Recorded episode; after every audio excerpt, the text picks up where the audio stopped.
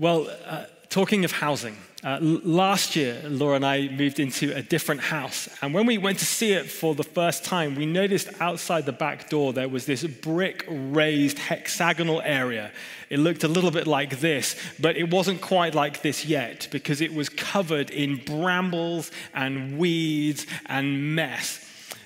As I saw it, I had this sort of vision in my mind. And the vision was with all the grocery prices that we have to face and the environmental crisis and all that, I was thinking, wouldn't it be awesome if we could like grow some things there, some have our own little good life project? Um, and so in the middle of the summer last year, uh, we, we set to work. But before we actually ever managed to do anything good, this was Laura and I just throwing some things in, um, we, we realized we didn't really know what we were doing. Um, and so last summer, nothing grew. I mean, nothing grew. I threw the seeds in, I threw some water on, I stood there and I waited, and like, dead, nothing. Um, but last winter, Ben Ellis, the green fingered wonder that is Ben Ellis, uh, came over to our house, and with Laura and I, we, we dug over the soil and we dug over the soil and we planted seeds. And to our astonishment, after we'd put a soaker hose in and we put the manure in, which stunk really badly, and we put the Tomorite on and we'd measured out all the seeds and we waited, amazingly, to our shock, and it was a shock, suddenly things like started to grow in our in our backyard. In fact, after a few months, we actually had so much growth that it looked a bit like this one. This was like seven foot tall. No longer could you see out the back door of the house anymore. Um, and, and if you came to church last summer, you probably wondered why are there like tomatoes everywhere and why is all this stuff being left around in the lobby? And the reason was because actually there was so many things like blooming out of the backyard. Um, I genuinely couldn't believe it. We thought we had stumbled onto a new secret way to start our own Ralphs. I mean, it was amazing. Now, Laura and I are very much amateurs, it would be fair to say, in the game of real life gardening and producing crops. But there is something beautiful and astonishing, as we've even celebrated this morning in different ways, about seeing growth, about seeing physical growth, about seeing physical life transformation, but also about being people of God, Christians who grow, the kind of people who bear fruit in our lives. And so that's what we're going to talk about for a few minutes this morning. Now, let me ask you a question. If someone was to say to you, like, what does it mean to be a Christian? Technical question. Give me just a few concepts that you would like respond with. Don't give me a testimony, just give me some concepts. Shout out. Believer in Christ. Any more? Belief follower of Jesus. Anything else? Saved from hell. Go for it. Okay. um, any more? Oh, loving your neighbor. Sorry, one over here. Forgiveness. For having forgiveness. Yeah, we could talk about lots of different things.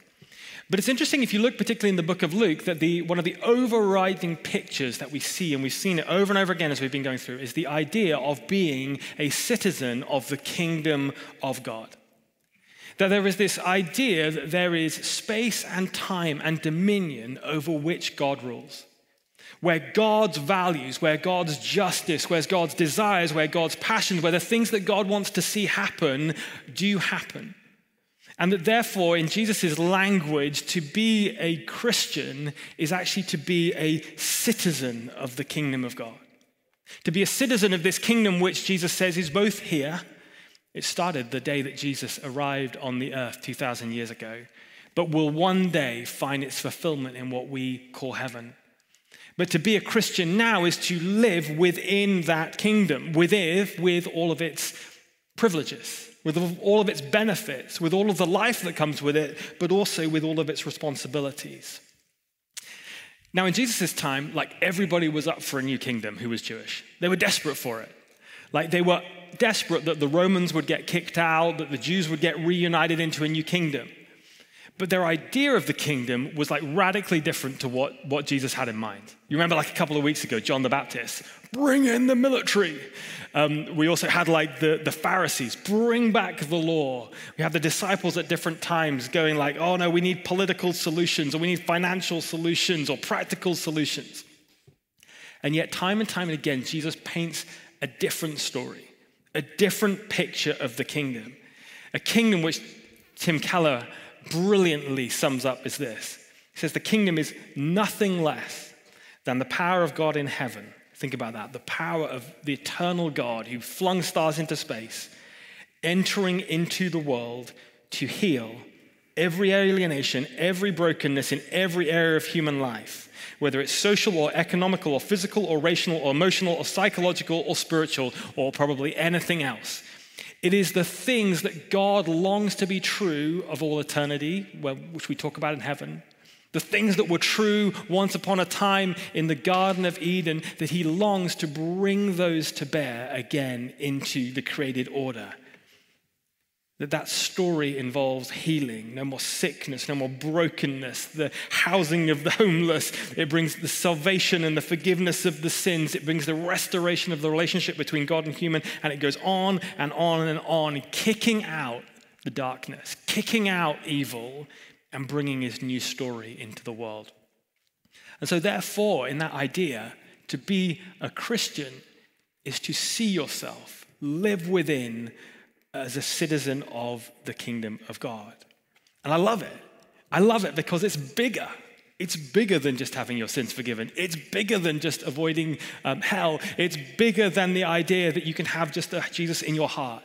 It goes to everything and it goes to everywhere. And so we're going to read a really famous story that Jesus has to tell about what it means to be a citizen of that kingdom. And we're going to read from Luke chapter 8, and it's the parable of the sower. So um, we've got Deanne somewhere who's going to come up. There she is. And she's going to come and read. And if you've got your Bibles, beginning of Luke chapter 8, if you haven't got your Bibles, it'll be up um, on the screens in front of you.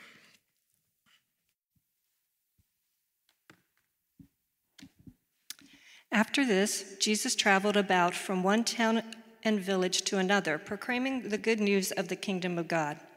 The twelve were with him and also some women who had been cured of evil spirits and diseases. Mary, called Magdalene, from whom seven demons had come out. Joanna, the wife of Chuza, the manager of Herod's household. Susanna, and many others. These women were helping to support them out of their own means. While a large crowd was gathering and people were coming to Jesus from town after town, he told this parable A farmer went out to sow his seed. As he was scattering the seed, some fell along the path. It was trampled on, and the birds ate it up. Some fell on rocky ground, and when it came up, the plants withered because they had no moisture. Other seed fell among thorns, which grew up with it and choked the plants.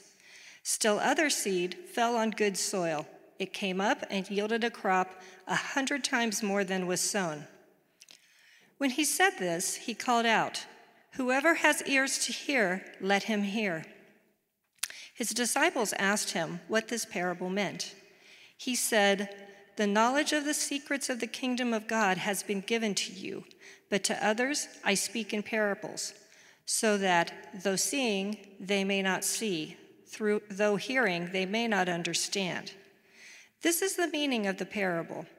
The seed is the word of God. Those along the path are the ones who hear, and then the devil comes and takes away the word from their hearts so they may not believe and be saved. Those on rocky ground are the ones who receive the word with joy when they hear it, but they have no root. They believe for a while, but in the time of testing, they fall away. The seed that fell among thorns stands for those who hear, but as they go on their way, they are choked by life's worries, riches, and pleasures, and they do not mature. But the seed on good soil stands for those with a noble and good heart, who hear the word, retain it, and by preserving, produce a crop. Okay, thank you. Now, we're going to go through this, but just before we do, quick little point. Did anybody notice the first couple of verses of that parable? The women. Did anyone notice that? Not just one, not just two, not just on the fringes of the story, but all of these women undergirding, supporting, bringing the kingdom to bear, right? Financially independent leaders, Jesus' inner circle, creating this space where the, the kingdom can flourish. Not the point of the sermon, but just needed to say that, okay? Very important product. You, amen. Like that's an amen moment. You just engage. It's amen. Okay.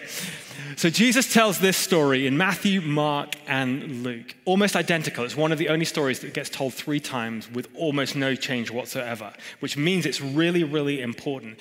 And it speaks to the way that this kingdom we're speaking about takes root in lives and grows in the world. And the first thing we notice, which is really surprising, is that this kingdom comes, Jesus says, through hearing. Now, most kingdoms in the world do not come through hearing, they come through speaking. You think about like having a charismatic leader, someone who is good at speaking, someone who is good at casting vision, someone who's good at gathering other people around themselves so that they can gain power, so that they can get what they want, so that they can rule.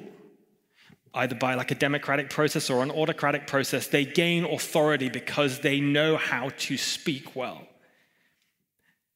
And then a citizen, of course, in an earthly sense, would be somebody who lives in that place, right? I mean, if you were, if you were in an ancient kingdom where someone like Alexander the Great turned up, you would know that you were part of the kingdom of somebody like that because you were in that physical space. Maybe you were born there, maybe you grew up there, maybe you lived there. If Alexander the Great or someone like that turned up in your neighborhood to bring their kingdom to bear, really you had like three choices. One, be part of his kingdom. Two, leave very quickly. Or three, die. That was really all, all the options you had. You would know if you were part of Alexander the Great or Roman Empire's kingdom because their military would enforce it. Their laws would regulate it. Their tax would fund it. Now, you might like hope that there were some benefits for being in the kingdom. It might just be that you're not dead. But in reality, it's not a choice. If you're there, it's automatic, you're part of it.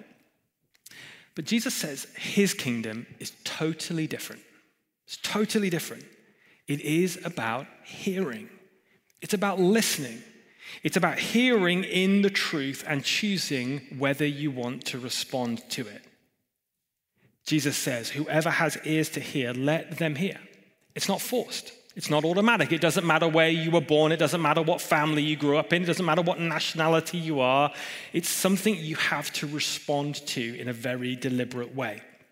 And Jesus says that this kingdom, it's like a seed.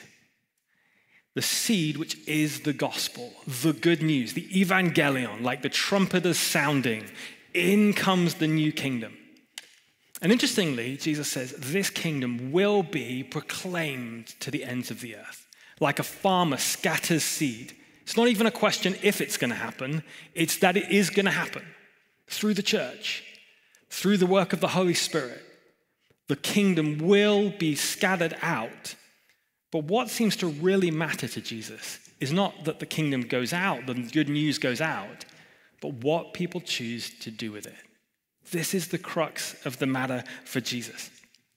So let me ask you another question.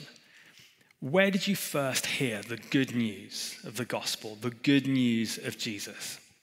Shout, quick shout outs. Go for it. School, excellent. Parents, church, camp, youth camp, kids camp. Work. Wow, I don't know where you work. Awesome. 90, uh, 6%, 94, sorry, 94% of children, of, of, Christian adults, give their life to Jesus before they're 18. It's, not, it's interesting that a lot of your answers were the same as that. People hear the good news of Jesus. But what do we do with it? And that seems to matter. Now, Jesus gives these four examples, and we're going to go through these four stories. But as we go through, this is what we always do with parables, which is ask this question where am I? Who am I? What has Jesus got to say to me? Because it's not supposed to be theoretical. It's not supposed to be an argument. It's supposed to be things that root into our hearts. So, these four examples we're going to go through and find out which one, if not more than one, which we feel like might apply to us. So, the first group of people, Jesus says, are like those who are along a path. It's a hard path, it's a tough path. The seed falls, but it's trampled on, and the birds eat it up. Verse 12, Jesus explains what he means. He says, Those along the path are the ones who hear, But then the devil comes and takes away the word from their hearts so that they may not believe and be saved. So here's the gospel, right? This good news, the truth of the kingdom, the good news that the kingdom has come. It comes to a person, but it does not penetrate their lives. Maybe it's like up here at kind of like surface level. Yeah, God is kind of real. That makes sense. Oh, yeah, maybe Jesus was a real person. Oh, yeah, maybe that's important truth somewhere out there in some sort of sense of morality. But it cannot get past that logical sense of right and wrong to the very place where the seed needs to get to, which is a person's heart. Why? Because it is taken away by the devil. Fascinating, right? What causes salvation to happen is the work of the kingdom. What stops the work of the kingdom happening is the work of the devil. It is spiritual warfare. Like we talk about that when we're praying for Alpha every single week. We're like, Lord, it's not about dinner, it's about the warfare in the kingdom. It's about destinies. We're praying that your kingdom would come and that the kingdoms of darkness would recede so that that kingdom, the truth, the good news would get past our logic and get into people's hearts. Because that's what it means to enter in. Um, I found this brilliant quote this week from Bono, the lead singer of U2. Genius, right? He says this When he was a young person, he said, Suddenly the Bible held me rapt. The words stepped off the pages and they followed me home. I found more than poetry in the Gothic King James script.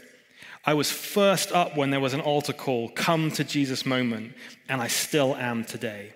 If I was in a cafe today and someone said, Stand up if you want to give your life to Jesus, I'd be the first to my feet. I took Jesus with me everywhere I went then, and I still do today.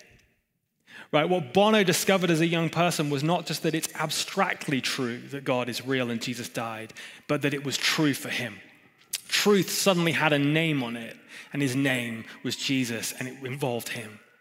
You know, when I discovered really as a young boy that Jesus loved me, it suddenly was like the whole world transformed because everything changed because my life was not about a logical determination of truth. It was about the fact that Jesus loved me and wanted to walk through life alongside me. But this group, Jesus says, sadly, this group can't get past their heads. They can't get past their logic. The devil takes it away. There's no salvation. They have a hard heart. Group one. Group two. The seed falls on dry, dead, rocky ground. Some fell on the rocky ground, Jesus says, and when it came up, the plants withered because they had no moisture. And he explains it in verse 13. Those on the rocky ground are like the ones who receive the word with joy, and when they hear it, they have no root. They believe for a while, but in time of testing, they fall away. So this group is kind of different. The good news of Jesus arrives in their life, it gets past their logic, it gets into their heart, and it says that they receive it with joy. Like there's this excitement. Oh, yeah, Jesus, like we're all up for you. Maybe it's like a conference, maybe it's like a church gathering, maybe it's a youth group. They're like, yeah, we're all in. We love the idea of being a Christian. It says that they're like all in, except that there's no roots in their life. They're not rooted into the kingdom. And so that when the heat comes, when the sun bakes down on them, like the plants I tried to grow two years ago, they just wither and they die because actually, they're not interested in rooting into the truth, the reality of the kingdom. They're more interested in what they can get out of Jesus. I don't know if you've ever had people like this that you know, but I, know many who are like, yeah, Jesus, we're all in if you are going to give me all that I want. It's like Santa on steroids. Like, Jesus, if you're going to give me the good relationships, if you're going to give me the job I've always dreamed of, if you're going to fund my lifestyle, if you're going to help me get the spouse I've always dreamt of, then Jesus, I am all in. Like the kind of, like the, the sports star who scores the points or the goals and lifts their hands to heaven, like, yes, come on, blessing. But when life starts to go wrong, when difficulty, when hardship, when the sun bakes down on their lives and suddenly they lose those things, everything falls away. Because in fact, they were never really wanting to enter into God's kingdom. They wanted God to enter into their kingdom. They wanted God to fuel and fund their life They never really worshiped Jesus. Actually, they worshiped these other things who they expected Jesus to fuel, but the things withered and they passed away. So let me get you thinking a minute. What are those things, if you call yourself a Christian, for us? What are those things where we go, yeah, Jesus, we're all in for you, as long as? As long as. We'll follow you anywhere, as long as you do the following for me. This is my choice. Now, it can be quite hard to figure that out because, as the great theologian Joni Mitchell says, don't it always seem to go that you don't know what you got until it's gone? right? It's hard to know, but those things can be real for us. Uh, a few weeks ago, I had to go for my, my annual physical, 40th year annual physical. I was like dreading it. I thought, what are they going to do to me? And so I went to my doctor's office, and you sit you sit in this doctor's office and they give you this massive form to fill out and you're just sitting on your own and you have to like fill in you know your height your weight you know your your age all of which you didn't have to write the numbers that you did but you do. And you write it all out and what you had for breakfast. And then it gets to that kind of eh, like place like what did do you smoke? No. Do you vape? No. And then it's like do you drink alcohol? Yes sometimes. Okay so you fill and then you have to like add it all up and fill in the amount of alcohol. And then the next question comes, which is so unfair. Do you ever think you should drink less alcohol? Like, that's not a fair question. It's not a fair question because either you answer yes, in which case the doctor is going to walk in and say, You have an alcohol addiction, Mr. Chase. Or you have to say no, in which case the doctor will walk in and say, You're in denial, you have an alcohol addiction, Mr. Chase.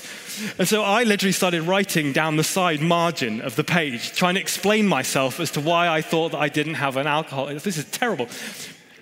Fortunately, the doctor walked in and looked at numbers. and was like, "Oh no, you're fine. you're okay. No, no, no addiction there." But it did get me thinking, like, what are the things in my life, like whatever level, which I am actually addicted to, which I actually have to cling to? I came away from the doctor realizing that coffee might be the problem. And for the last two weeks, I've been like trying to get off coffee and I've had a headache because I've been trying to get off coffee. Why? Because I'm actually like intrinsically, like I'm, I am addicted to like caffeine and I'm now not because I've gone through that process. But I wonder if we have other things which are not coffee or a substance which we are addicted to. The things where we're like, God, we're okay with you unless you take this away unless you take this away, in which case we're no longer okay with you. You know, I've got, I've got friends who were like, we're all in for you, Jesus, but then something went wrong, and then they're like, actually, we're not in for you at all.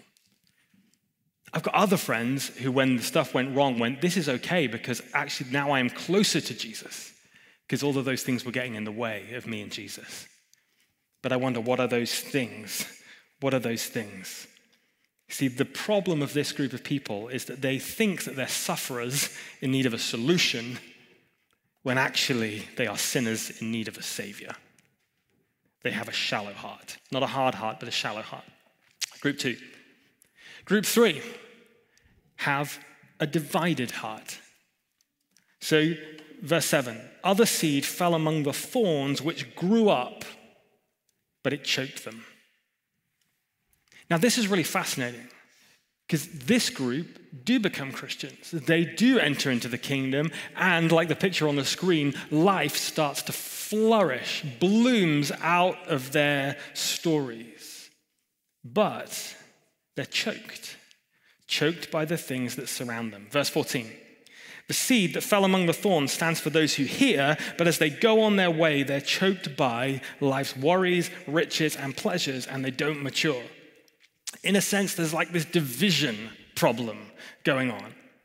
On one hand, they're like, yeah, come on, God, we're all in for it. Whatever you want, we're going for you. You get the best. We're going for it. Like, we're, everything you want, we're in for it.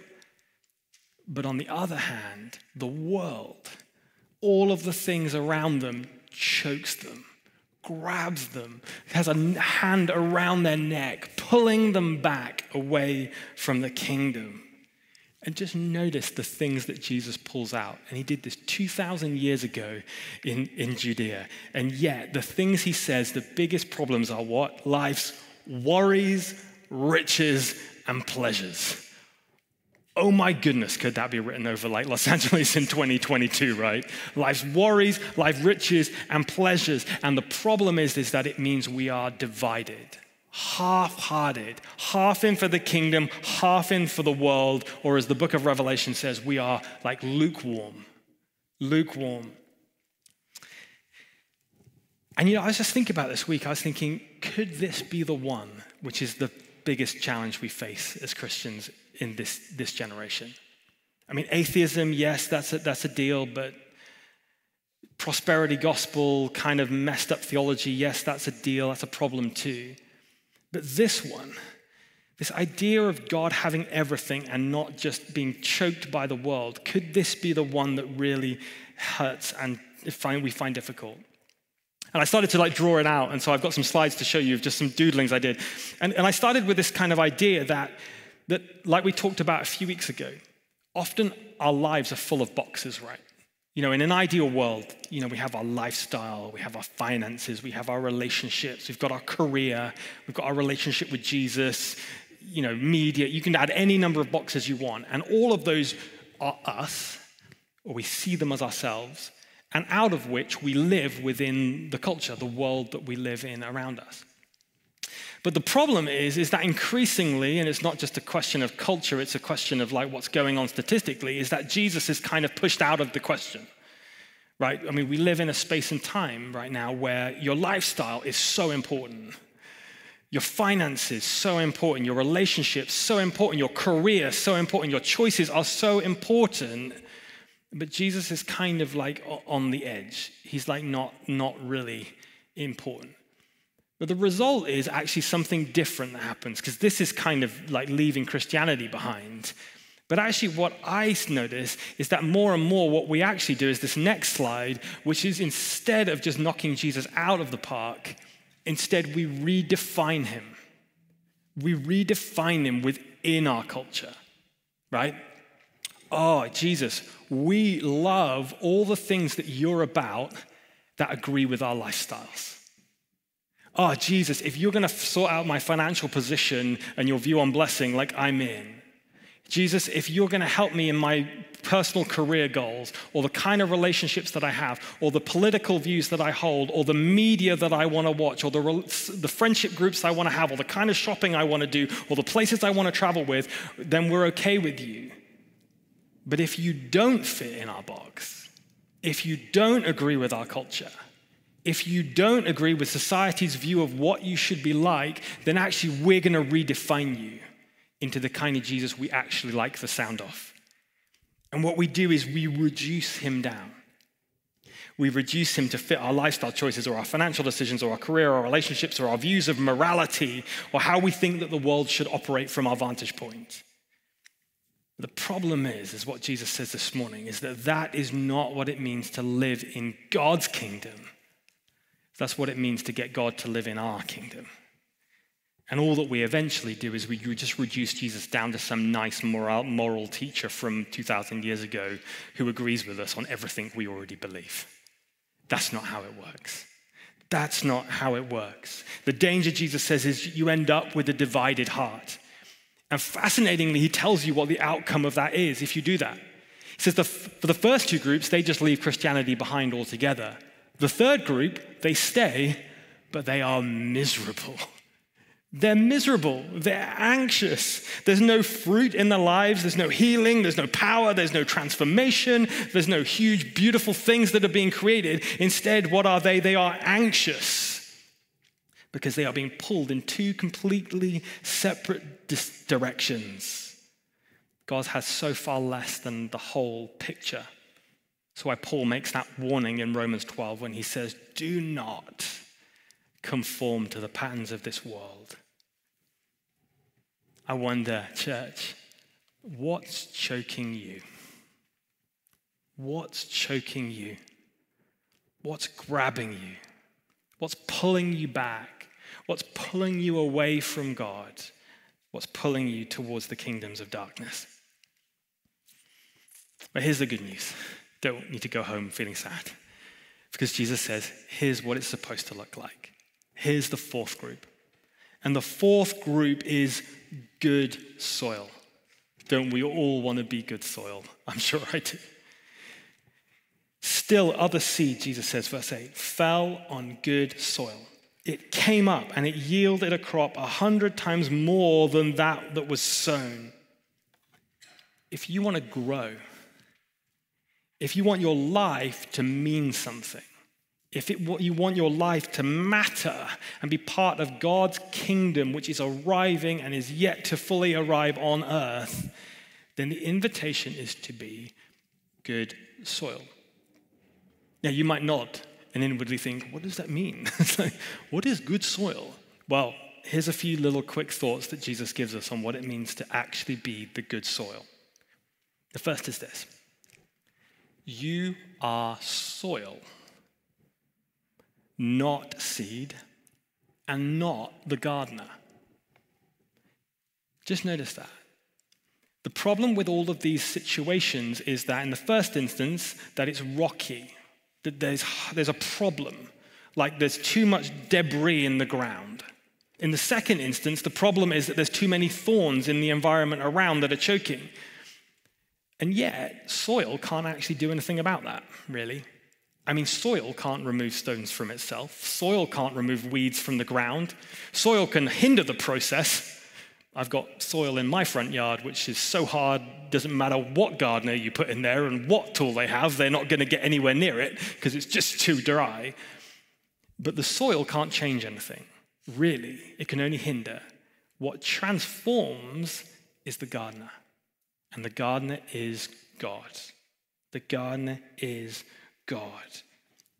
If you look at your life and you're like, like, I just have so much mess like, I've got stones, I've got weeds, I've got addictions, I've got fears, I've got anxiety, I've got family problems, all these things. And you're like, I've tried everything.